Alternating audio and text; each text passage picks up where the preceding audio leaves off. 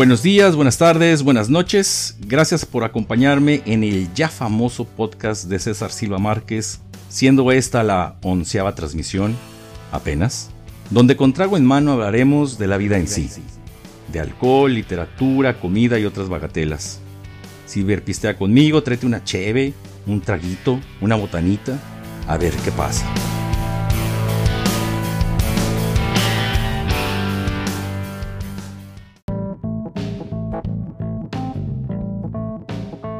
De nuevo estamos aquí, Alejandro, el que escucha, y yo merengues. Y el día de hoy, en este ficticio martes, nos estamos tomando un Sacerac.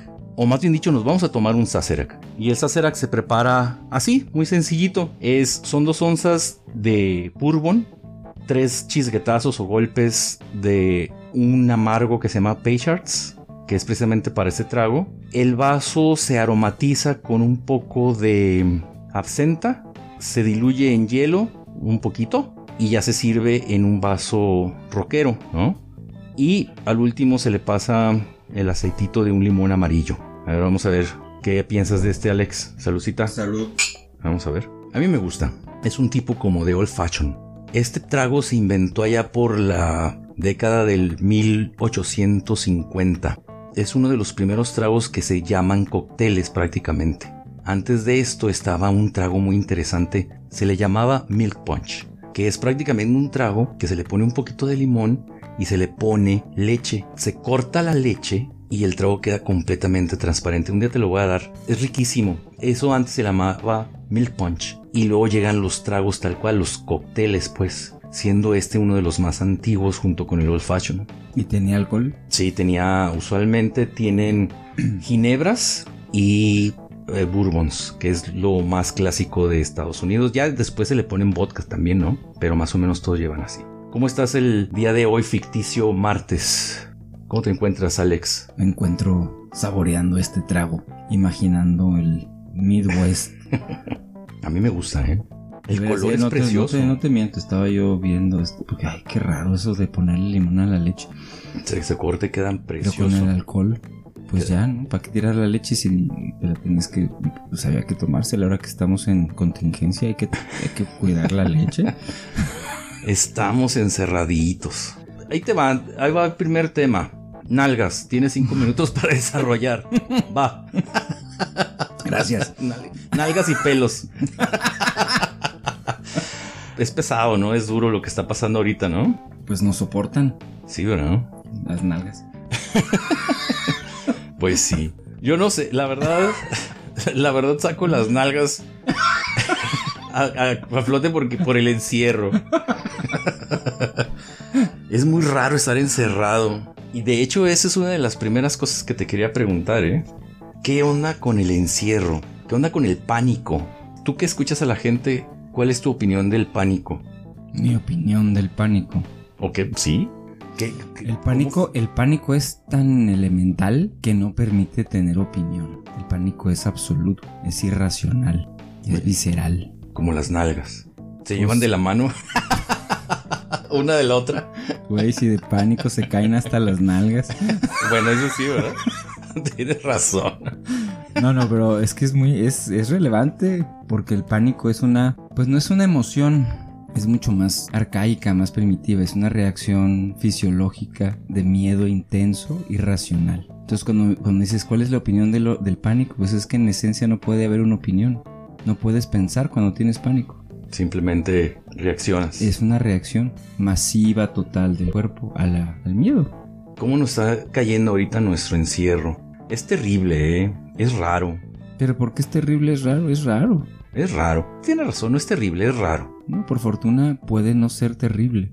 Estamos dramatizando. En un poco sí. En, esto que dices de las nalgas. Terrible que fuera sería no poder ni siquiera reírnos de eso, ¿no? Yo me pongo a pensar en estos días donde uno tiene que entrar y salir rápido, ¿no? Vas al mandado, regresas, si puedes dejas los zapatos ahí en la entrada de la casa. Hasta japoneses nos vamos a volver. Pues imagínate, yo ya tengo hasta tapete de madera. El asunto es qué sucede. Yo voy por el mandado, regreso y veo el mundo desde la ventana como siempre lo he hecho. No más que ahora no lo dijeron que tenemos que hacerlo, ¿verdad? Eso es parte de, o también el pánico que nos va sembrando, pues la misma pandemia en la que estamos viviendo ahorita. No creo que el pánico se siembre, el pánico se abona. ¿A poco? Pues sí está ahí. O sea, la, la, la, digo, como una respuesta fisiológica a eso que llamamos pánico, se abona con los fake news. Bueno, eso ¿no? sí. O sea, se, se abona, pero no se siembra. Es una reacción.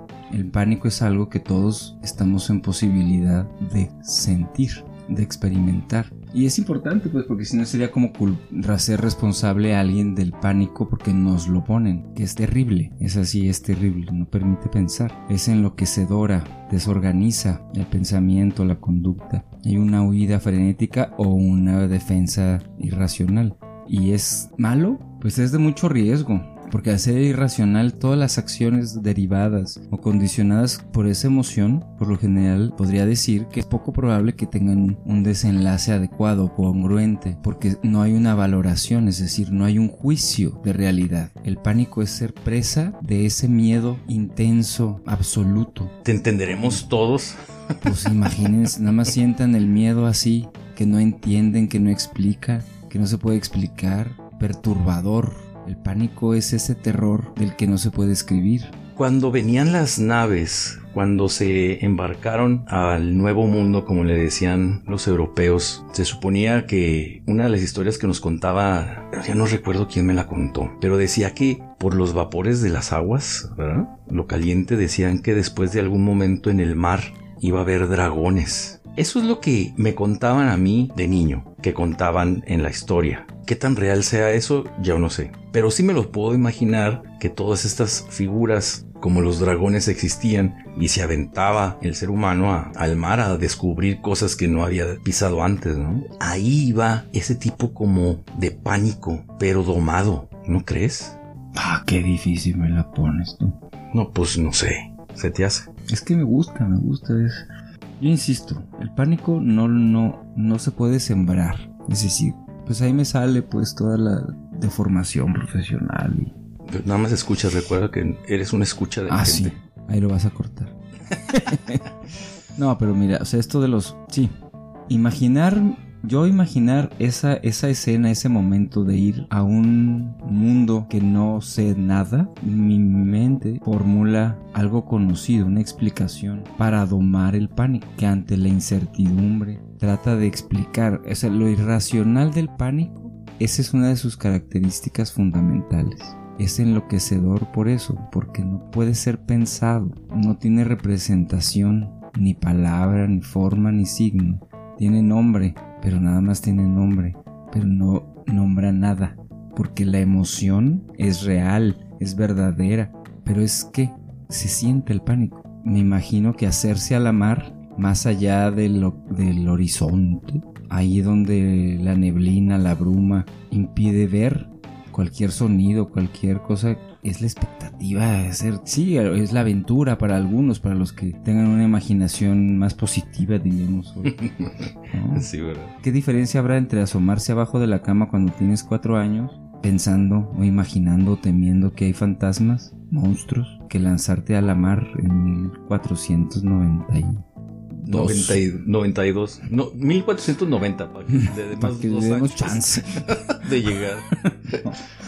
Oh, está cabrón porque pues es lo desconocido. O al espacio, va por la otra vez decíamos, ¿no? Claro. Del- de- precisamente del horizonte en el espacio. Entonces estar tratando de hacer un mundo comprensible, conocible, de representaciones sabidas. Sí. Y el pánico ahí rompe todo eso, ¿no?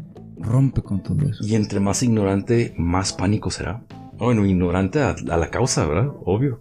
O a lo que estás enfrentándote. Pero, fíjate, ante un absoluto como el que, al que podría tomarse el pánico, ¿cuándo uno deja de ser ignorante si es incognoscible? No tiene representación. Todos somos frente a eso ignorantes. Sí, sí, exactamente. Cada quien razón. tiene sus miedos bajo la cama o sus mares inexplorados. Yo te tengo una historia. Cuando yo era muy pequeño vi la película Juegos Diabólicos Poltergeist. Mm, Con, con Barrymore. Sí. Sí, ¿verdad? la Es Drew. Barrymore. Creo- no, ya ni se- no, se murió, ella no es. No es ella. Poltergeist. Sí, es una niña que eh, luego murió. Ahorita no recuerdo. Si quieres, pues bus- googleala. No, pero no importa tu. El asunto es que en esa película hay un payaso, donde todas las noches el payaso mira al niño y le avienta una, una cobija, un- una toalla, una chaqueta al... Digo, una chaqueta, una... no le avienta una chaqueta, chaqueta. Le avienta una Se la chamarra. avienta, no se la hace. Exactamente. Ni se la avienta, ¿verdad? Se llama Heather O'Rourke. O'Rourke. Y se murió. Se murió. Se murió la pobre. Sí, Drew Barrymore es de Firestarter. Ya me acordé. Y de E.T. creo. Sí, Sí. Bueno, ya. Bueno, total que desde entonces los payasos me han parecido terribles porque en algún momento la colcha, la cobijita, la chamarra no le cae al payaso, el niño se agüita, pero se oye que se mueve el payaso, baja a buscarlo, no lo ve enfrente, luego busca abajo de la cama, no está, y cuando levanta la cabeza, ahí está el payaso sosteniéndolo. Horrible, fue horrible. Años después, Estando yo en la casa de, mi tía en San Luis Potosí, hay un payaso en una silla. Yo era el único que estaba en ese momento en el segundo piso viendo al payaso. Todo el mundo, por alguna razón, todo el mundo estaba afuera despidiendo a uno de mis primos, tíos, lo que sea. Y yo era el único ahí arriba viendo al pinche payaso ahí. Me dio terror nada más pensar en la película y bajar era la única opción. Salí corriendo prácticamente. Dejé ese espacio de ese payaso ahí Luego, como a los 17 años, leí la novela de It, la de eso. Una novela que a mí me gusta mucho, que yo la recomiendo siempre. Hay gente que dice que le sobran partes, pero una novela tan buena, aunque le sobren partes, yo creo que no se nota. Bueno, esa es otra historia. El asunto es que esta historia del payaso, cuando le preguntan a Stephen King por It, él dijo que él quería hacer una película con todos los monstruos. Todos los monstruos están en esa película. Eh, Frankenstein, la momia, eh, los pájaros gigantescos, como si fuera más o menos la de, de Hitchcock. Está to- todos, eh, hasta un cocodrilo, uno de los niños que va a matar, Alligator. algo así. La escena es que lo está mordiendo y todavía el niño piensa que es un traje y le busca en el cuello el zipper, ¿no? La cremallera para bajarla. Ahí lo mata. Por eso yo digo que se siembra desde entonces. Esa sensación alguien la puso ahí y se quedó. ¿No es así? Insisto. se abona. Se abona. Se atiza. Se le. Sí, así, se sopla. Así como lo que ahora estás diciendo. Es como evocar. Evocar escenas que de facto son temibles. ¿no? La sorpresa, lo inesperado. Lo no controlado. Todas esas películas a las que refieres, si son 80s, 90s. Los grandes tiburones, los grandes monstruos. Fíjate, esta de It no la he visto yo. Ni he leído el libro. Ni uno, ni dos, ni la nueva, ni la rejuvenecida, nada, ¿no? Nada.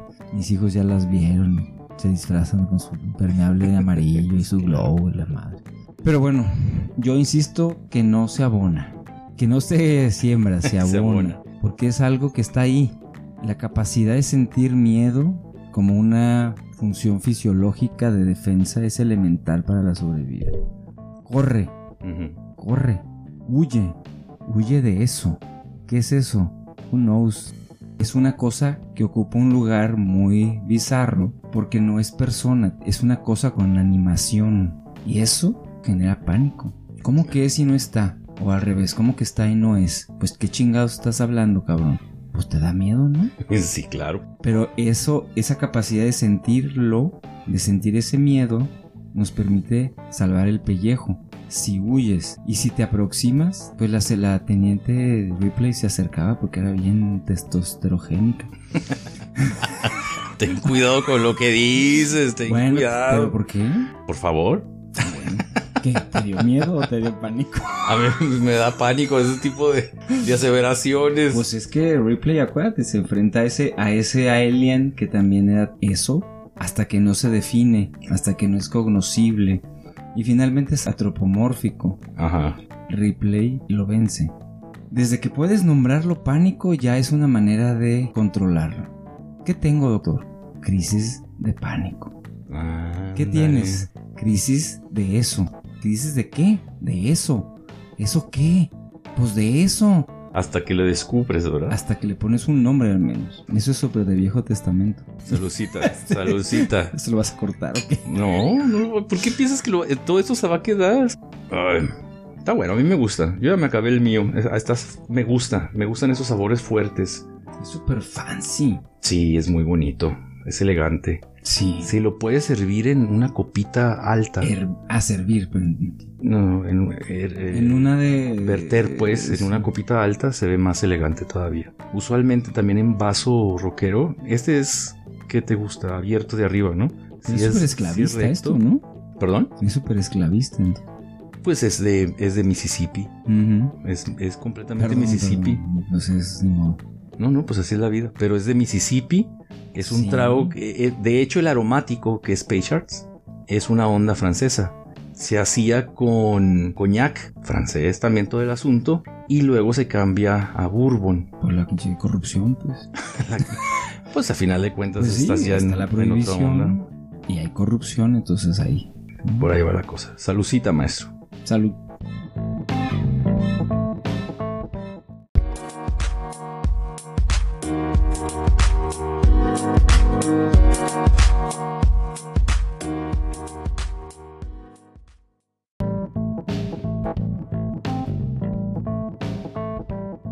Público de ocho personas.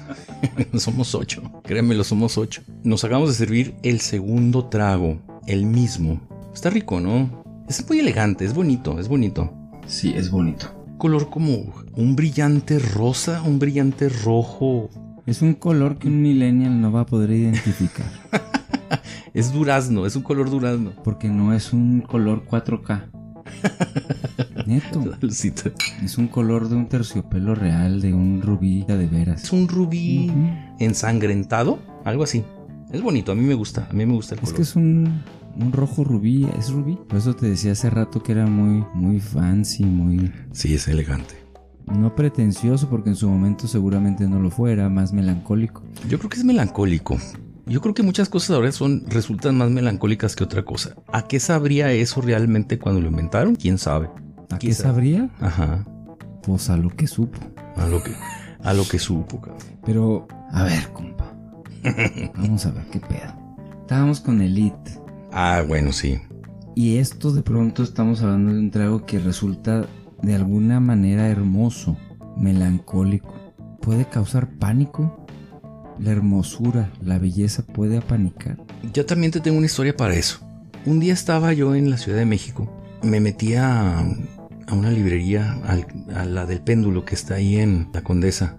Y vi a dos, a una pareja de guapos. Creo que eran brasileños hasta donde yo alcancé a escuchar.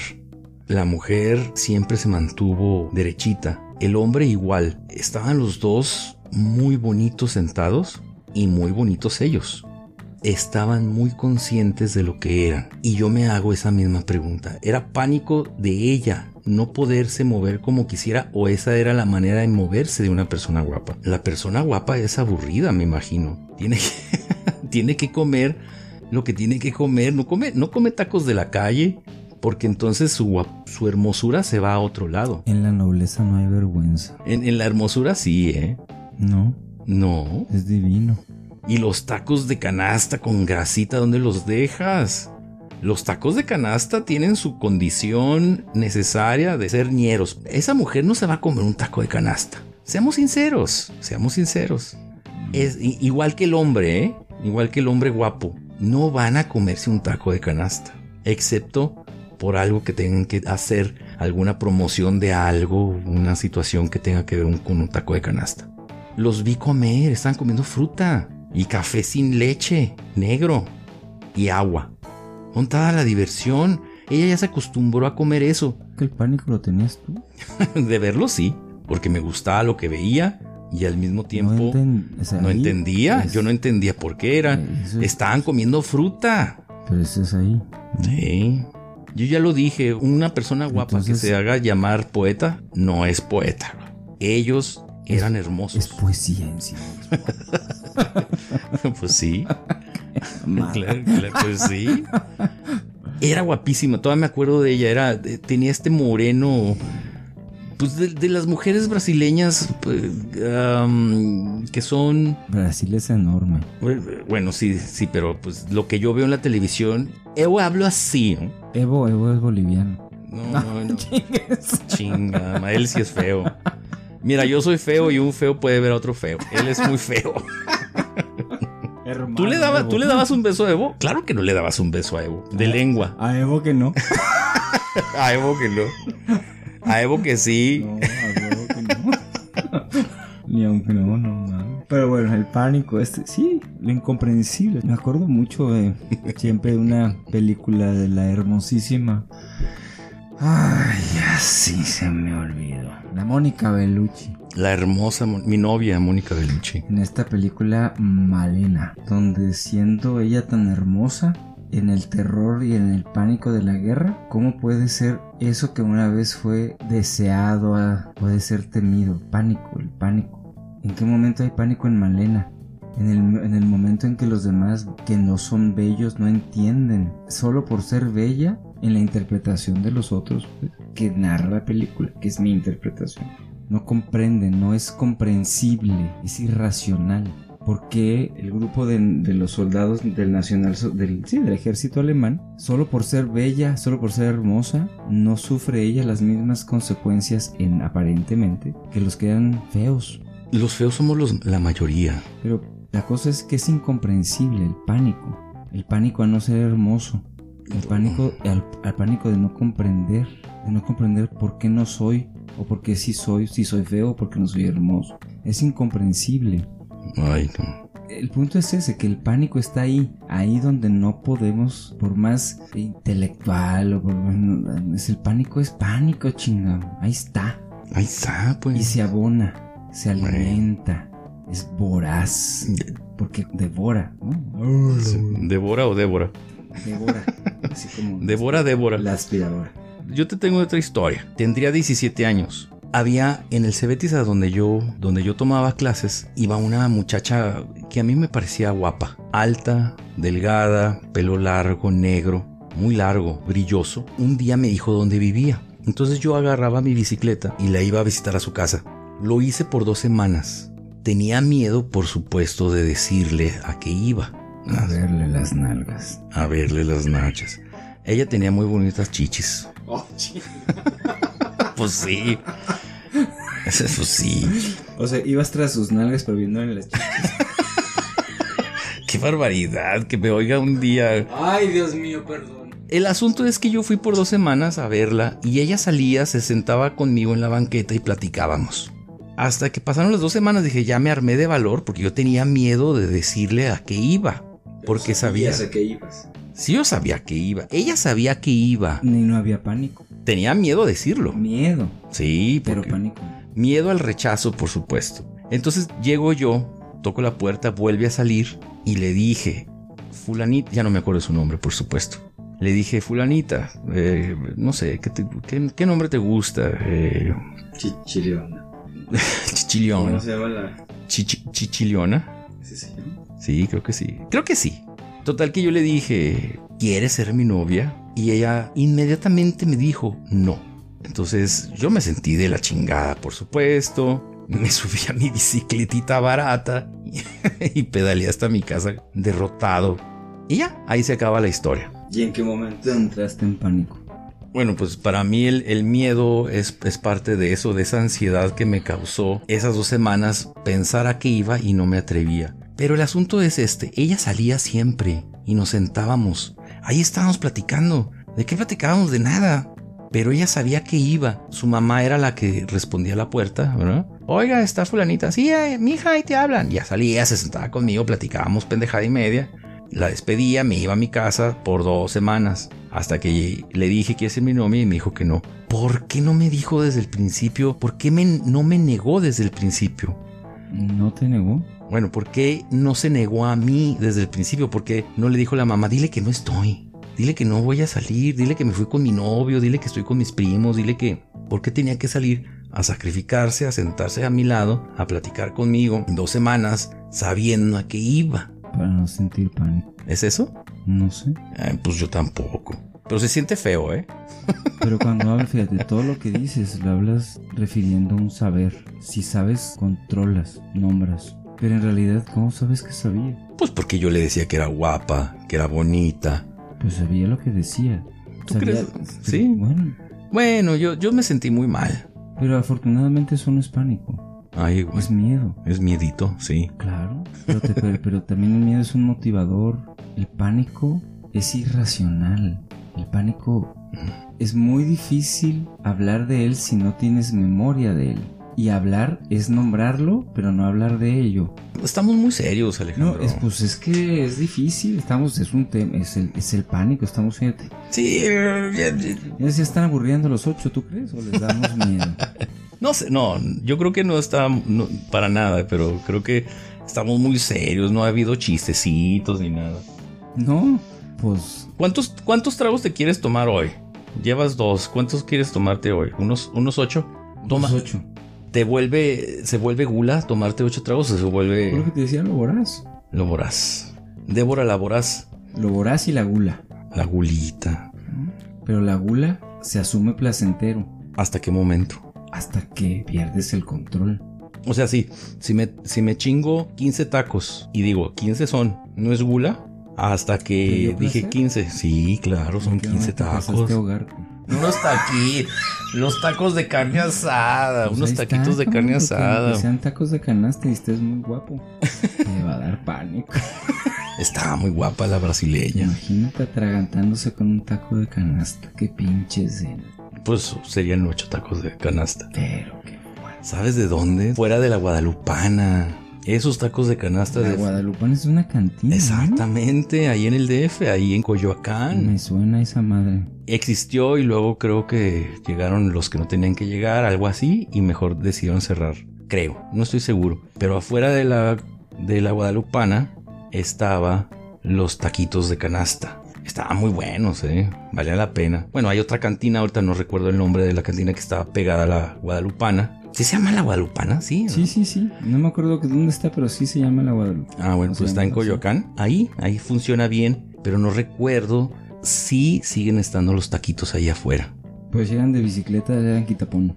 Está ¿Pero qué muy bueno. decir de la gula? ¿En qué momento se vuelve gula comer tacos? ¿Cuántos tacos necesito para que el hambre se transforme en gula? Para decir, este pinche güey trae una pinche Pero es gula que si hablas cabrona. de gula, vamos a otra... Es pecado. Es un... Es sufrimiento. Es como el chiste del diablo. A ver, ¿cuál es? Ese de que...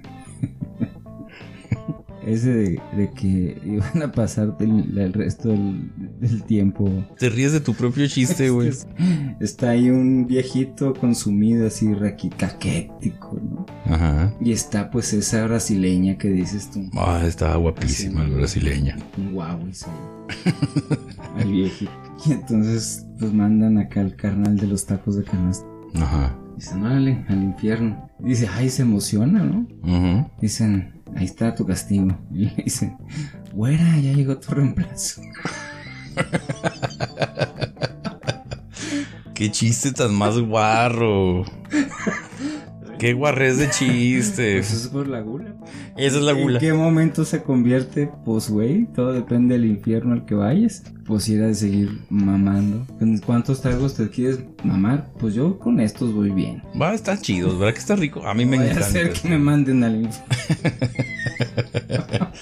Exactamente esto nos provoca el pinche encierro. ¿Qué, güey? Hablar, hablar de la pinche gula. Y ni siquiera hemos tocado el, el- el tema bonito de la gula. La gula es una baja pasión. ¿Qué es peor, la gula o la melancolía? ¿La melancolía es baja pasión? ¿Qué categórico te pones, güey? Oh, pues déjame ser, güey. Pues nada más te estoy diciendo que te pones, no dije que no fueras. Taxon es taxidermista. ¿Qué es peor? ¿De cuál baja pasión quisiera sufrir más? ¿De la gula o de.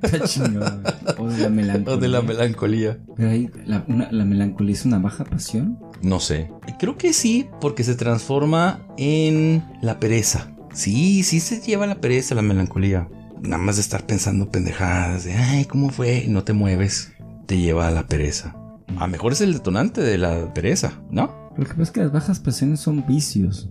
Y la melancolía es la bilis amarilla o negra. La La- melancolía. La, melancolía es la bilis negra. La ictericia, perdón, es la bilis amarilla. Entonces la melancolía es el carácter taciturno, lento, pausado. Eso que dices tú de estar extrañando. Que podría tener o verse como pereza. Pero la pereza no es melancolía. Porque la melancolía no es un vicio. La melancolía, o sea, simplemente vienen de, de no refieren a lo mismo, pues la melancolía tiene que ver con los humores griegos, o sea, con la descripción de los humores o de la patología de las, del carácter de, lo griego. Y la pereza es, no puedo decir que no vienen porque no hay cristianismo sin Grecia, pero refieren a, interpretaciones distintas de lo humano. Y la pereza se considera un vicio o tiene que ver con un vicio, una baja pasión. Y la melancolía no, no te detona la pereza. es que podrían ver, observar en una misma persona. Por eso no es categórico. Vamos a ser sinceros, son los primeros dos tragos grabados, pero yo ya llevo mis cervezas. No, yo no. Tú estás muy, muy sobrio, cabrón. no, pero el, ánimo sí es diferente. Es diferente porque es innegable que estamos atravesando por un momento histórico. Algo dijiste hace ratito, dijiste Sí, que el mundo se va a acabar, sí, pero es la primera vez que me toca a mí. Pues sí, no, güey. Perdón, cuando esto, No, pues es que el COVID no va a acabar con el mundo. Que sí va a acabar, que la chingada. Y no, que no entremos en pánico. El mundo se ha acabado muchas veces, pues sí, güey, pero es la primera vez que me toca a mí. Exactamente. Que las siete plagas de Egipto, pues sí, cabrón, pero a mí me está pasando ahora. Oye, ahorita cayó granizo en la Ciudad de México y destruyó el. Se cayó tú, la, la central de abajo.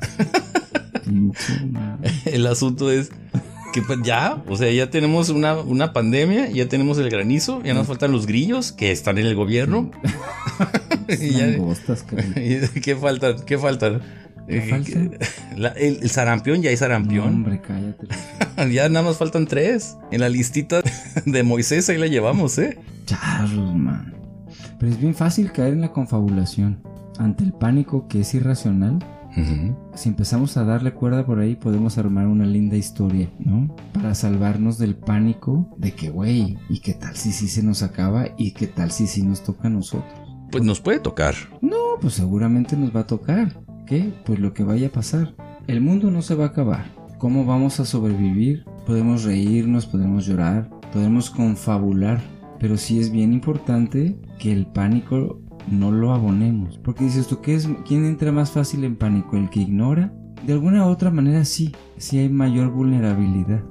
Sí, yo, pienso eso. Porque hay una explicación, porque no te hablando de las plagas, no es vacilada. porque para muchas personas la explicación del mundo conocido es esa. Y en este momento es lo que necesitan. ¿Para qué? Para no entrar en pánico. Es como Batman. No es lo que te mereces, no es lo que necesitas. Sí, yo sé. Entonces sí, no está chistoso este, día, este martes en sábado. Este martes en sábado. Pero pues no tendría por qué ser chistoso todo el tiempo. No, no tiene que ser chistoso, por supuesto. a lo mejor de los ocho ya nada más te quedan cuatro. Discúlpame, cabrón. Así debe, así es la vida. No, no, siempre se ríe y no siempre se llora. Imagínate si solamente nos pusiéramos a compartir un trago cuando hacemos chistes. Bueno, la verdad déjame decirte algo importante. Esto es lo que hablamos los borrachos. Nomás que ahora pusimos dos micrófonos a ver qué pasaba. Hablamos de esto, de todo y de nada. ¿De la vida en sí? Pues de la vida en sí, esto es la vida en sí. Pues ni modo, nos tocó la pandemia. nos tocó, y ahí está afuera. Le digo a mi hijo, si ves al coronavirus, ¿qué vas a hacer? Pues correle, papá. Eso, pero córrele, tú córrele. ¿Qué podemos decirle? Survive and prevail. Por mientras, Lucita, este, a mí me encanta este trago. A mí me encanta.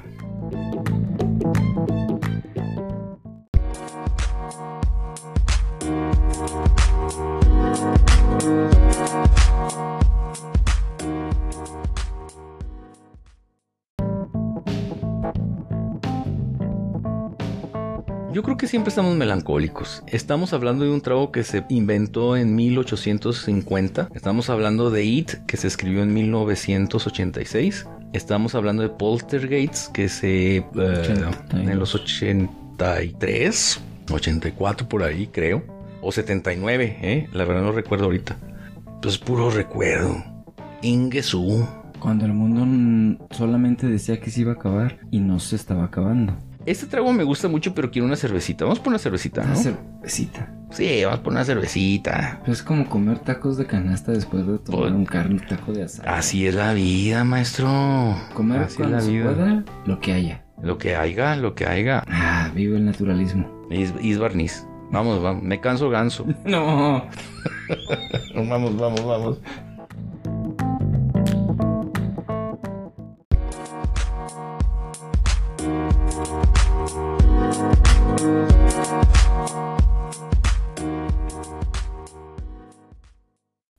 Dar el final. Por favor, gracias a los Échale, échale. que permanecieron. Nosotros dos más el que nos acompaña siempre. Siempre hay uno que nos acompaña y por él va todo este rollo. Así es. Aquel que salvará al mundo. Quizá, quizá no lo salve, pero que sobreviva. Bueno, si, si sobrevive nos salva, ¿verdad? Claro. Ok, va. Y pues así llegamos al final de esta transmisión. Espero que te haya sido leve y con trago en mano te invito a ciberpistear conmigo el próximo martes. Gracias por acompañarnos. A Alex, el que escuche y a mí. Y si estás en YouTube, dale like y suscríbete. Salud.